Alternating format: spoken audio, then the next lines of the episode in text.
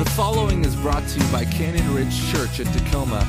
For additional podcasts or information on service times and upcoming events, please visit us online at www.explorecrc.com.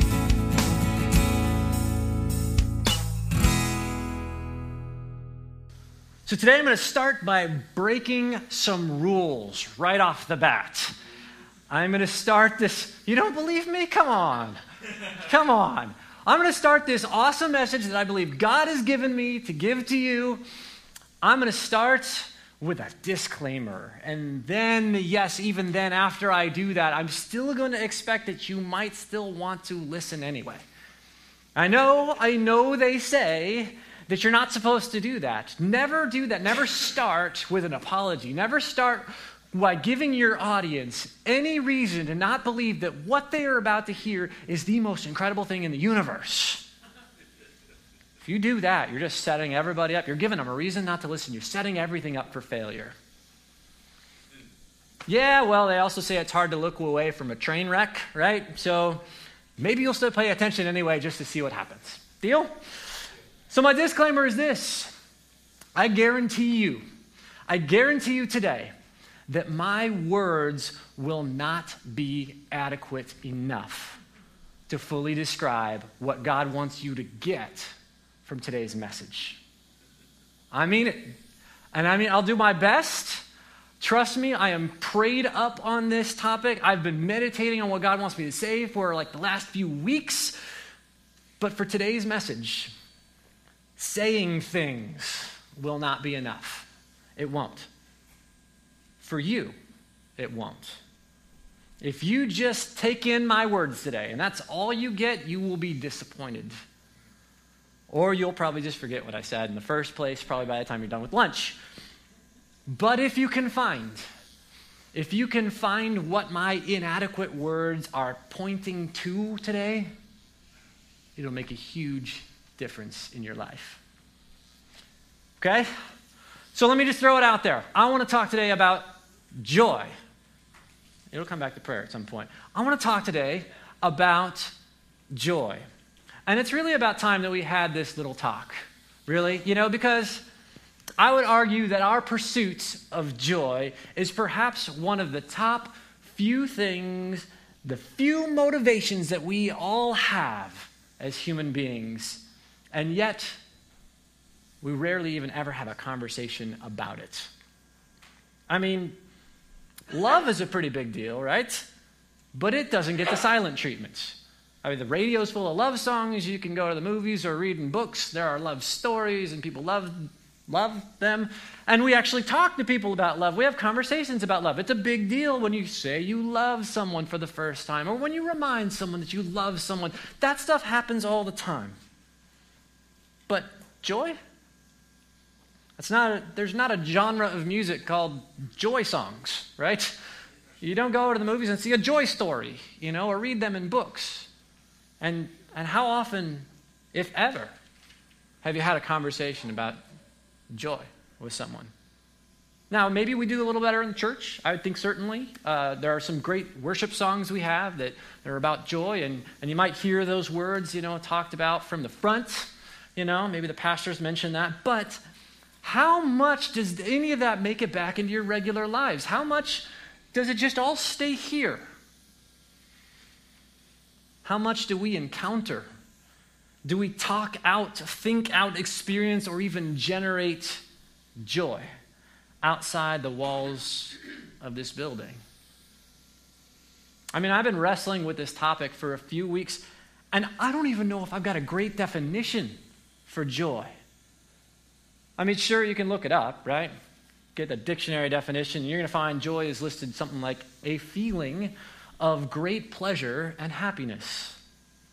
But oh man, Christians don't like that definition. I tell you what, we, feelings, huh? That's what it's all about. Joy is a feeling. Feelings are unreliable. Feelings are fleeting. They're anything but spiritual. So Christians have done their best, and they've, you know, they've said, well, this is an important topic. We've got to teach people what it is. And, so, you know, based on what the Bible teaches, because the Bible does have, you know, a, a deeper, bigger picture of joy than just that, for sure. And so Kay Warren, who's uh, the, actually the wife of Pastor Rick Warren, who you know, wrote The Purpose Driven Life, you probably heard of him, but his wife, she wrote a book on the subject of joy and how it is more than just a feeling of happiness. That's actually like the subtitle of her book. And, and she gives her definition. She says, if we actually look at how the Bible teaches it, this is, this is what I could come up with, but it takes a whole paragraph to uh, express. She says, joy is the settled assurance that God is in control of all the details of my life. It is the quiet confidence that ultimately everything is going to be all right. And it is the determined choice to praise God in every situation. Now, that's all good stuff. It is. But to me, I think both definitions have some merit. I mean, yeah, there's a lot of depth to God's joy in the Bible. There is settled assurance, there is this quiet confidence. But isn't there also supposed to be some great pleasure and happiness too? Isn't that also essential to what joy is? We've got to have this talk. And so, even from this definition of the word, we are searching. What is joy? What will bring me joy? What will make my heart glad? Where will those feelings come from? And how deep should they go? How deep does joy run? Is it only a feeling that must be continually chased after? Or is there something deeper to find that will continually produce joy in my life? So I don't have to be restlessly chasing after something that I can never catch. Yeah, we don't talk about it much. But aren't our lives wrapped around this pursuit? We want joy so desperately. I mean, there's so many things in our lives that we have to do. We've got to do these things, so many things we have to put up with. But there still are moments in your life, right? We get those moments. Those are these little times of freedom. What do we do when we have just a moment of freedom? when, when all the work is over, when the chores are done, when schools are out, school is out, and when bills are paid and all the obligations are met, oh, those are good moments when they come around. What do we do with those moments? I'll tell you, we pursue joy. That's what we do. We say, I can make my own decision here. Now, what am I going to do? Give me something that will satisfy me. Give me something that will bring pleasure. Give me something that will bring a deeper sense of meaning and purpose, right? And we do that in all sorts of ways, all sorts. Some positive, some not. I mean, we look for joy in just rest. We look for joy in rest. We look for joy in entertainment. We look for it in food and drink. We look for it in relationships with other people. We look for it in vacations, time off, leisure. We look for it in buying new stuff. We look for it in exercise. We look for it in our faith. We look for it in projects that we do around the house. Sounds great. But we don't stop there. Strange as it may sound, we also look for joy in things that will destroy us and everything we care about. We look for joy in excess. We look for joy in sin. We look for it in selfishness. We look for it in running away from responsibility. Honestly, do we even have a clue what we're doing? It seems like we look for joy just about everywhere. It doesn't even need to make sense. Maybe that'll make me happy. Maybe that'll be good. Maybe that'll be great. Maybe that'll make me feel good. Maybe that'll fill this hole in my heart. We're just desperate to find it. In 2006, author Rhonda Byrne took on this desperation head on with her book titled The Secret. You guys remember that book? Now, I haven't actually read it, I'll tell you, but I do remember when it came out, and this was this big deal. It was all the rage. Someone was claiming that she had the answer to the joy question. Right? What is the secret to a great life, to having happiness, to health and wealth, how can this life be better than it is? Well, Rhonda Byrne didn't just have an answer. She did not just have an answer, she had an answer that Oprah really liked. And so, you guessed it, she became a bestseller. right? She sold something like 19 to 21 million copies of this book. It's been translated into 46 different languages, sent around the world. Everybody knows Rhonda Byrne's answer to how my life can be joyful. What does she claim? What is the secret that she claims to health and wealth and happiness? Let me save you some time and money. she claims that there is a universal law of attraction where like attracts like. So if you think happy thoughts and you think and feel healthy and wealthy thoughts, the universe will attract those things to you. People that think and feel happy, think and feel healthy, think and feel wealthy will become such. So, yeah, now you don't need to buy the book. It's been 10 years since it's been released, and I don't know. I haven't noticed that there's like this whole new generation of people that are all healthier, more joyful, you know, happier with their lives now that the secret's out. I haven't noticed that. Now, I'm pretty sure that this book has made Rhonda Byrne rich. But that's about as much credibility as I'm willing to give it. But it's just an example of how desperate we are to find an answer. That somebody can come out and say, I have found the answer. Let me tell you, it takes 150 pages to say. And we will buy that book by the millions because we want to know. To us, the questions are still out there. What is joy? Where can I find it? And at this point, I got to say the answers are predictable. Our culture has done the best it can over and over and over again with this question. Our culture just keeps coming up with the same kinds of answers right? You will find your joy in health and wealth and happiness, right? Pursue those things. And then you get it joy, whatever that is. We're not sure we'd recognize it even if we had it. It's like we know that we don't have it if we're not healthy. Uh, so pursue health. And we know, we know we're not joyful if we're, you know, wishing that we could make ends meet or we wishing we could buy more things that we don't have and and so pursue wealth because that'll do it. But then there's that third part that it's not just those two things, it's happiness too. Okay, pursue happiness. It's like we acknowledge the fact that, well, gee, I guess there are some people that are healthy and they are wealthy and they still don't have it. So I guess then pursue happiness? Chase a feeling at that point? You got health and wealth. That was supposed to work. That was supposed to bring you joy and happiness. But it didn't. So, chase something else.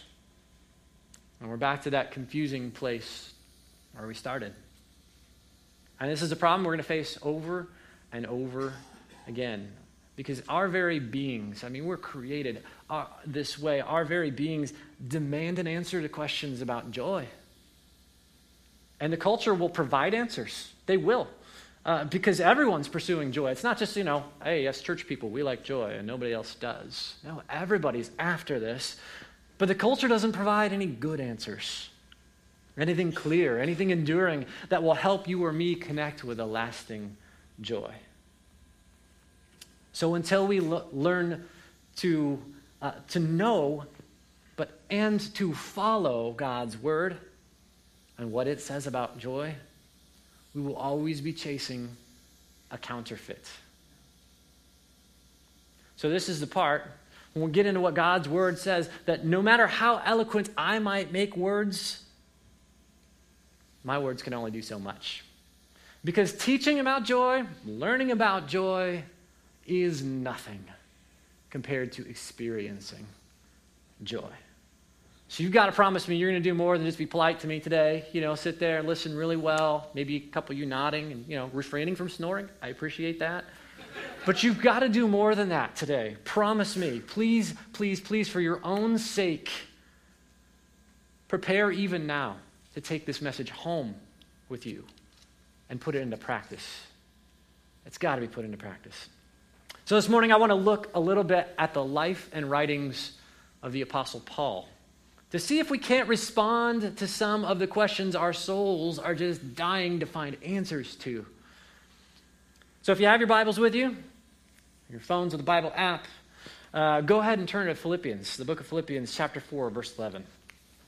Now, if you're familiar with the book of Philippians, then you know this is pretty much the New Testament book of joy. I mean, he doesn't call it that, but it's all over the place. And I want to give a shout out to my community group, our Instay Bible College community group, because we all read this book like seven times in one week recently. Uh, so I know those guys are familiar with it. But uh, for the rest of us, I'll give a brief introduction. Uh, this book is one of Paul's letters that he wrote to a church that he planted in the city named Philippi. Paul's in prison somewhere when he writes this letter. And what happened is the Philippians have actually sent him a financial gift. They sent him an offering to bless him, take care of some of his needs, and bless him. Um, and Paul is writing back his letter of thanks and encouragement and throwing a little bit of instruction and teaching in there as well. He's just like, hey, thanks, guys, so much. I really appreciate it. Let me teach you some things that I'm just, you know, just full of right now that I want you to know about God. God. So throughout this whole letter that he's just, evident that Paul is overflowing with joy. And that joy is not just in his heart and mystical. It's on his mind. He wants to share it. He's got to talk about it. This book is only four chapters long. You can read it in about 15 minutes. And in that little book, Paul mentions the word joy or the instruction to rejoice 15 times. 15 times. That's about once per minute of reading, every minute in a row for 15 minutes straight, right? Seven of those references are about all the joy that Paul has. He's talking about the joy he has. And the other eight references are instructions about the joy you need to have, the joy that the people he's writing to need to have, that they should rejoice, that they should be joyful in who Christ is and what he has done. So if you didn't think Paul was joyful in writing this letter, you missed something. Okay? So, toward the very end of the letter, this is where we are. He gives a very important clue as to where all of that comes from. Let's start in the middle of verse 11, chapter 4. He says, I have learned to be content, whatever the circumstances. I know what it is to be in need, and I know what it is to have plenty. I have learned the secret of being content in any and every situation, whether well fed or hungry, whether living in plenty or in want. I can do all this through Him who gives me strength closing out his book of joy, look at the words Paul uses. I have learned the secret. the secret. Seriously? Yes. He has learned the secret of contentment, of joy, of happiness in any and every circumstance. And when he says it's a secret, what he means by that, it's something most people have not figured out. But his answer has nothing to do with thinking things into existence. he tells us that he has learned that there is a joy and a strength in Jesus Christ that will carry him and sustain him through everything this life will throw at him. That his joy will continue. His heart will still be glad, that he will still be able to encourage others eight times in four chapters that they got to get this, that they need to rejoice in the Lord always. And he repeats it immediately. He says, and I'll say it again rejoice. He can be that way despite the fact of everything he has been through. Now, not everybody could teach this message with credibility, right? Or say the things Paul said with credibility. You know, I, I've learned you know what it means to be joyful in, in the good and the bad, right? I mean, if you got some privileged prince who wrote this letter, you know, this, this, this guy grew up in the palace his whole life. He was waited on hand and foot since he was a boy, and now he's, you know, ruling over whatever province. You know, that guy writes to you and says, I have learned this amazing joy. That's, you know, in any circumstance, the good times and the bad times, you know, you've really got to know about this joy. You'd be like, really? How, how, did, how did that go for you? Well, there was this one time, and my servant brought the wrong kind of grapes. And, you know, through my relationship with Jesus, somehow I was able to be joyful still. Is that, I mean, that would be completely meaningless if that guy wrote this letter. But fortunately for us, and somewhat unfortunately for Paul, Paul knew what he was talking about. He knew about the very worst this life can offer. Listen to some of his resume, and if you want to read about it, it's in 2 Corinthians chapter 11. Listen to what he says. Here's what he's been through.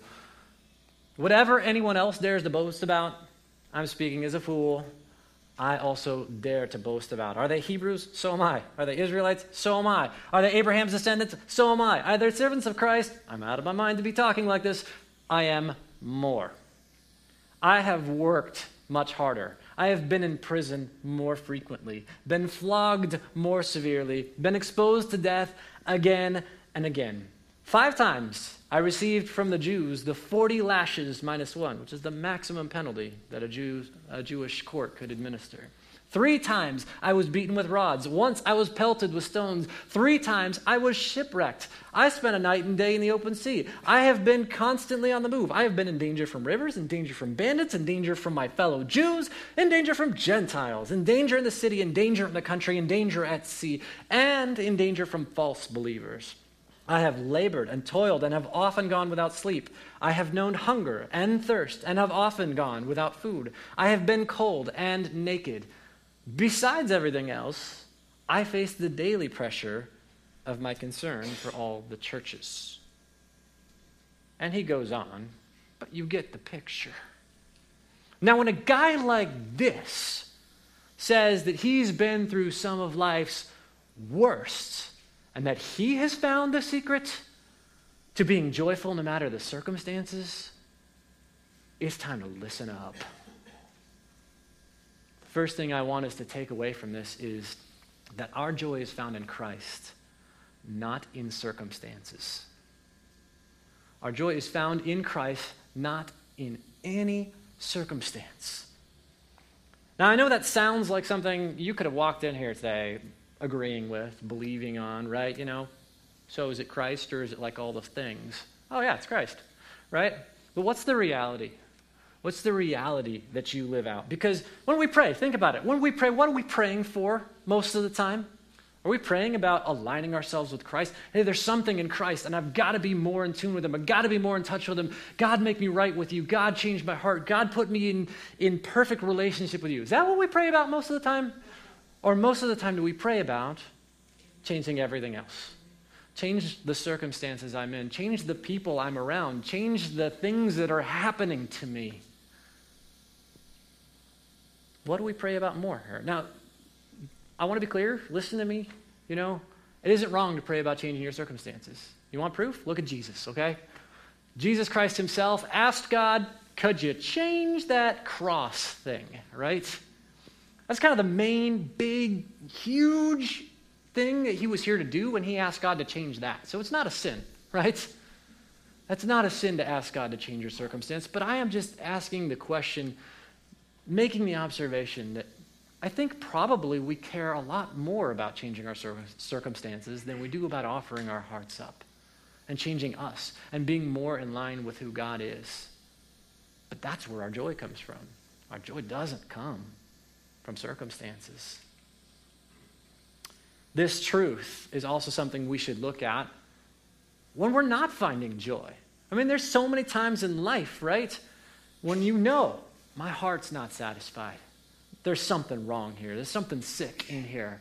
There's times of being overwhelmed with sorrow. There's times of just feeling empty inside. That's probably an indicator that we're not looking in the right place for our joy. Remember, we're crazy. Remember that. We are crazy. We will look for joy in faith and we will look for joy in sin. That's crazy. We will look for joy in excess and we will look for it in simplicity. We're not always on the right track. We're not. So, remembering this truth that our joy is based in Christ and not in circumstances, that should point us back.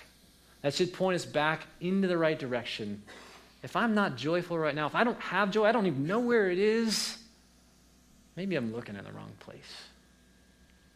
Second thing I'd like for us to walk out of here with today is something I couldn't just write down one way.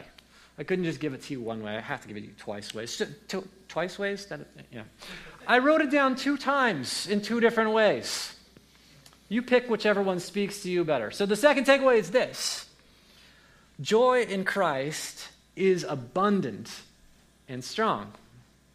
That's kind of your, you know, nice theological version. Or I can just say it this way joy in Christ is awesome.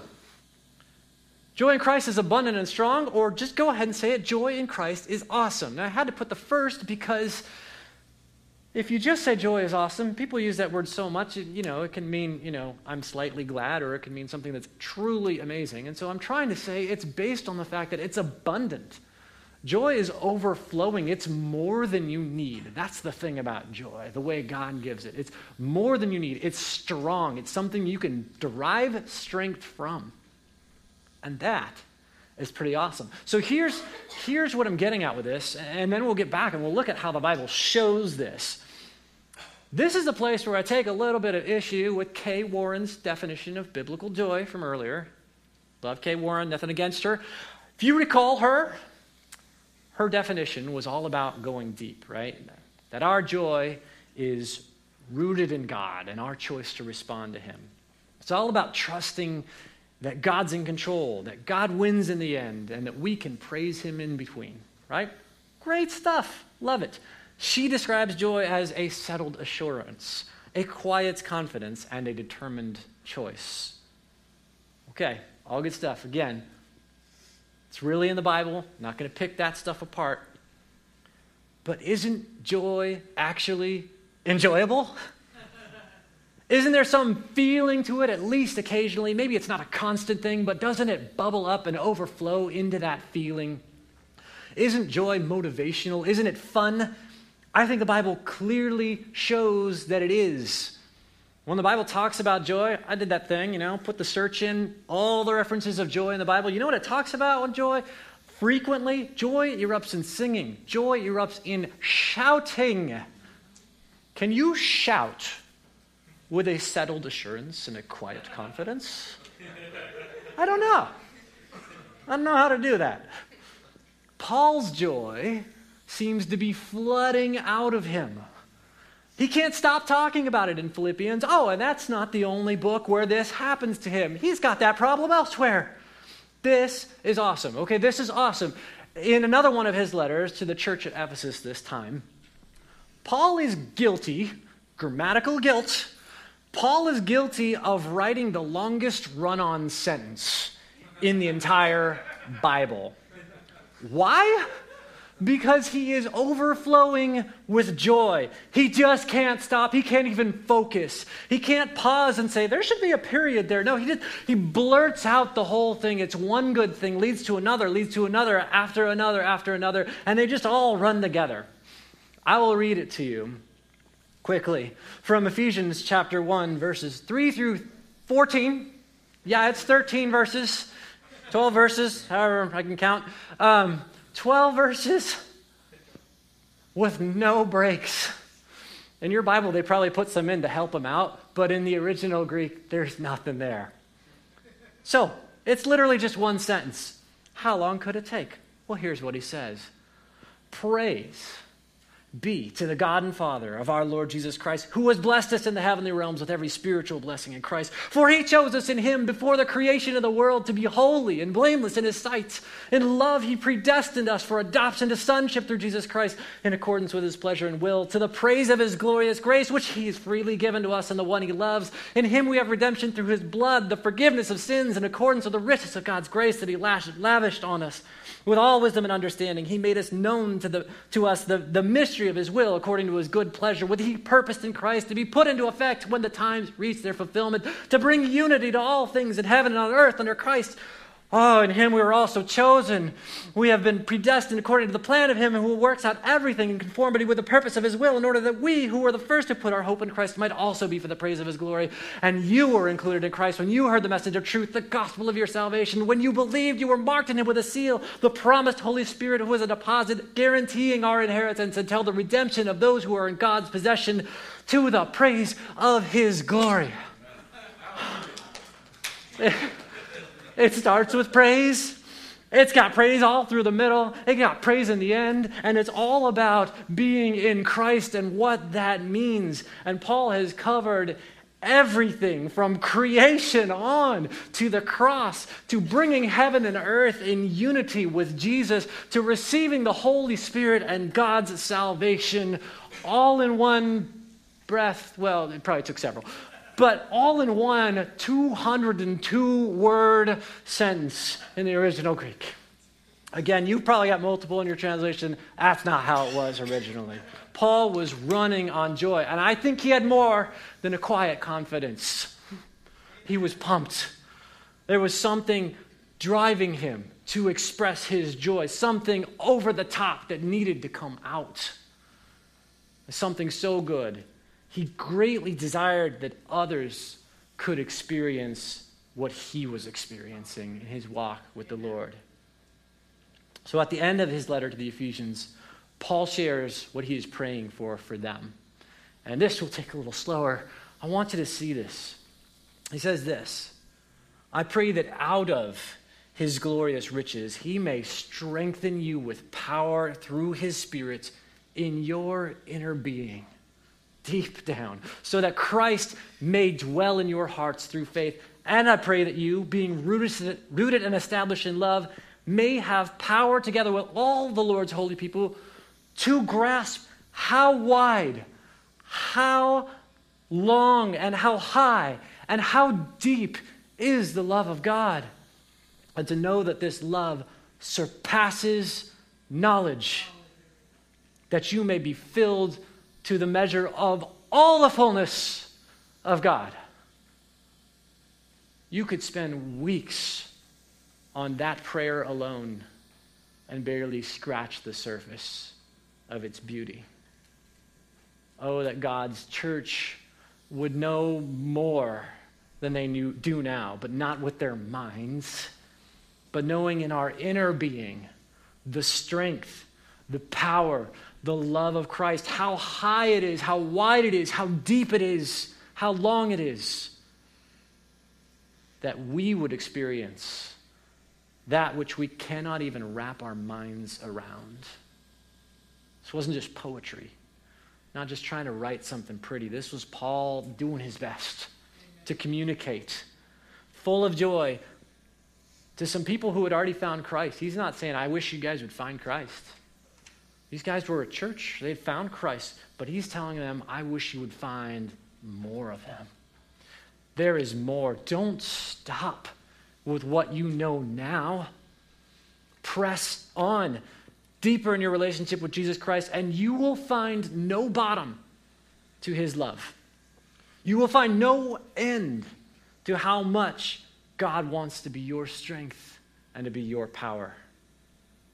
In a sense, this is Paul saying to them it's true. All of it. Everything you've learned about how good God is, everything you've learned that, oh, God is impossibly this awesome, we could never fathom, uh, you know, his love for us is so great and everything. He's saying it's all real. It's all real. Seek him out and be filled with him, and you will experience that. Joy in Christ is awesome. It is overflowing. It is abundant. It is strong. Like Paul, I wish that we could grasp that. I've heard and memorized even so many, you know, Bible verses about joy, you know. But somehow I've always been able to just minimize what joy is supposed to be. You know, uh, it's just another one in the list, right? The fruit of the Spirit is love, joy, peace, patience. Got it, got it, got it, got it, right? It's just another virtue, right? Yeah, it's good, right? It, it's a it's a good naturedness. It's a it's a kindness to others in dark circumstances that kind of gives them a little glimpse of light. No, no, it is so much more than that. Our joy in Christ is the thing our souls have been searching for in all the wrong places.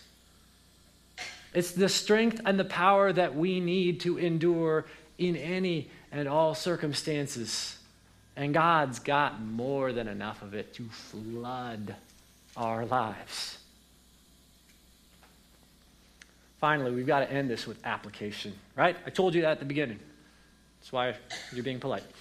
Joy grows when we seek God and we invite Him to change our hearts. Joy grows when we seek God with everything we've got and we invite Him have His way here in our hearts. Where does your heart look for joy? Honestly. Ask yourself that question. It's even on our question list for community groups this week. I want you and I want all of us to do the hard work of examining ourselves this week to see where we're at. Your heart seeks out joy, it wants it. You might say it even runs on joy. But many of us look for it in the wrong places. What are the wrong places? Well, there's the obvious ones, right? We can all think of, you know, all these, you know, well, you know, let's, let's not find joy in killing people, right? We can all think of all these evil, sinful things that people get trapped in when they're trying to find their joy. But here's the catch anything your heart goes to before it goes to Jesus is the wrong place. Anything your heart goes to before it goes to Jesus is the wrong place to find your joy. Don't you want that joy that Paul described? The joy that words can't really wrap themselves around? Well, I want to I want to let you know other joys compete. They compete. They are a challenge and potentially even an obstacle to you and me finding the real deal, that indescribable joy in Jesus. Even great sources of joy, right? I mean, there are things that you should find joy there, like the joys you can receive from your family, joys you receive when you, you know, in, in taking pride in your work, and, and the joy you receive from serving others. Great things. They can get in the way. We don't have the time today, but on your own, you can look up uh, the book of Matthew, chapter 10, verses 34 through 39, and you'll see Jesus makes it very clear. He comes first. He's got to come first, even above our closest family members. Other joys can compete with the joy we receive from Jesus, or they can add to our blessings if Jesus comes first. We got the choice. It's about where things fall, it's about where we look first, it's about what we depend on. And if we depend on Jesus' joy first, we seek Him first, we make Him first, then all those other joys can add to it. They can be blessings that show us that God's blessing doesn't stop, it keeps going. So I know at some point today, probably earlier in the talk, which is a long time ago right now, you're probably thinking, how does this connect with the pray thing? Right? How does this fit in this with this series on prayer? Well, here it is. We're getting there right now. I'm with Paul. I am with Paul. I want you and me to actually experience this life changing love, this power, this strength of God, this deep joy that only God can provide. But I know the reality, at least where I'm standing. I know my heart runs after other things. I know that I chase the satisfaction that I can get from what I accomplish on my own efforts. I know I look for joy in how other people receive me and what they say about me and what they think about me and, and how they treat me. I know that I, I dream about things like, you know, taking vacations and time off and having free time to do whatever I want as if that would provide a source of joy in my life. I know that there's a gap between what I have experienced of God and what His Word says about God. I know I haven't found all the depths of God's love yet. I haven't even come close. I know those things about me. You probably know some of those kinds of things about you. So, where do we start? I have two answers for you, and they both lead us back to prayer. The first answer is that Joy is a heart issue, so we must ask God to do what we cannot. Our hearts want what is not good for them. And try as we may, I still don't know that we have the power to change our hearts.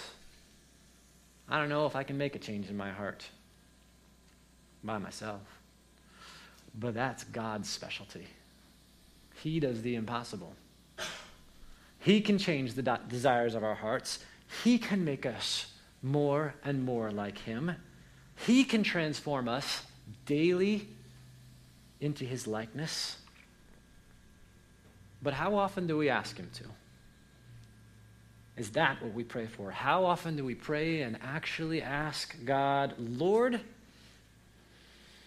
help me to love you and seek you more than anything or anyone else on this earth? How often do we say that? God, take the priorities of my life and make them different than they are. How do we do that? Lord, how help me to find the joy that only you can give. Lord, help me to be fully content in the middle of this storm, knowing that my joy and my relationship with you is not threatened one bit.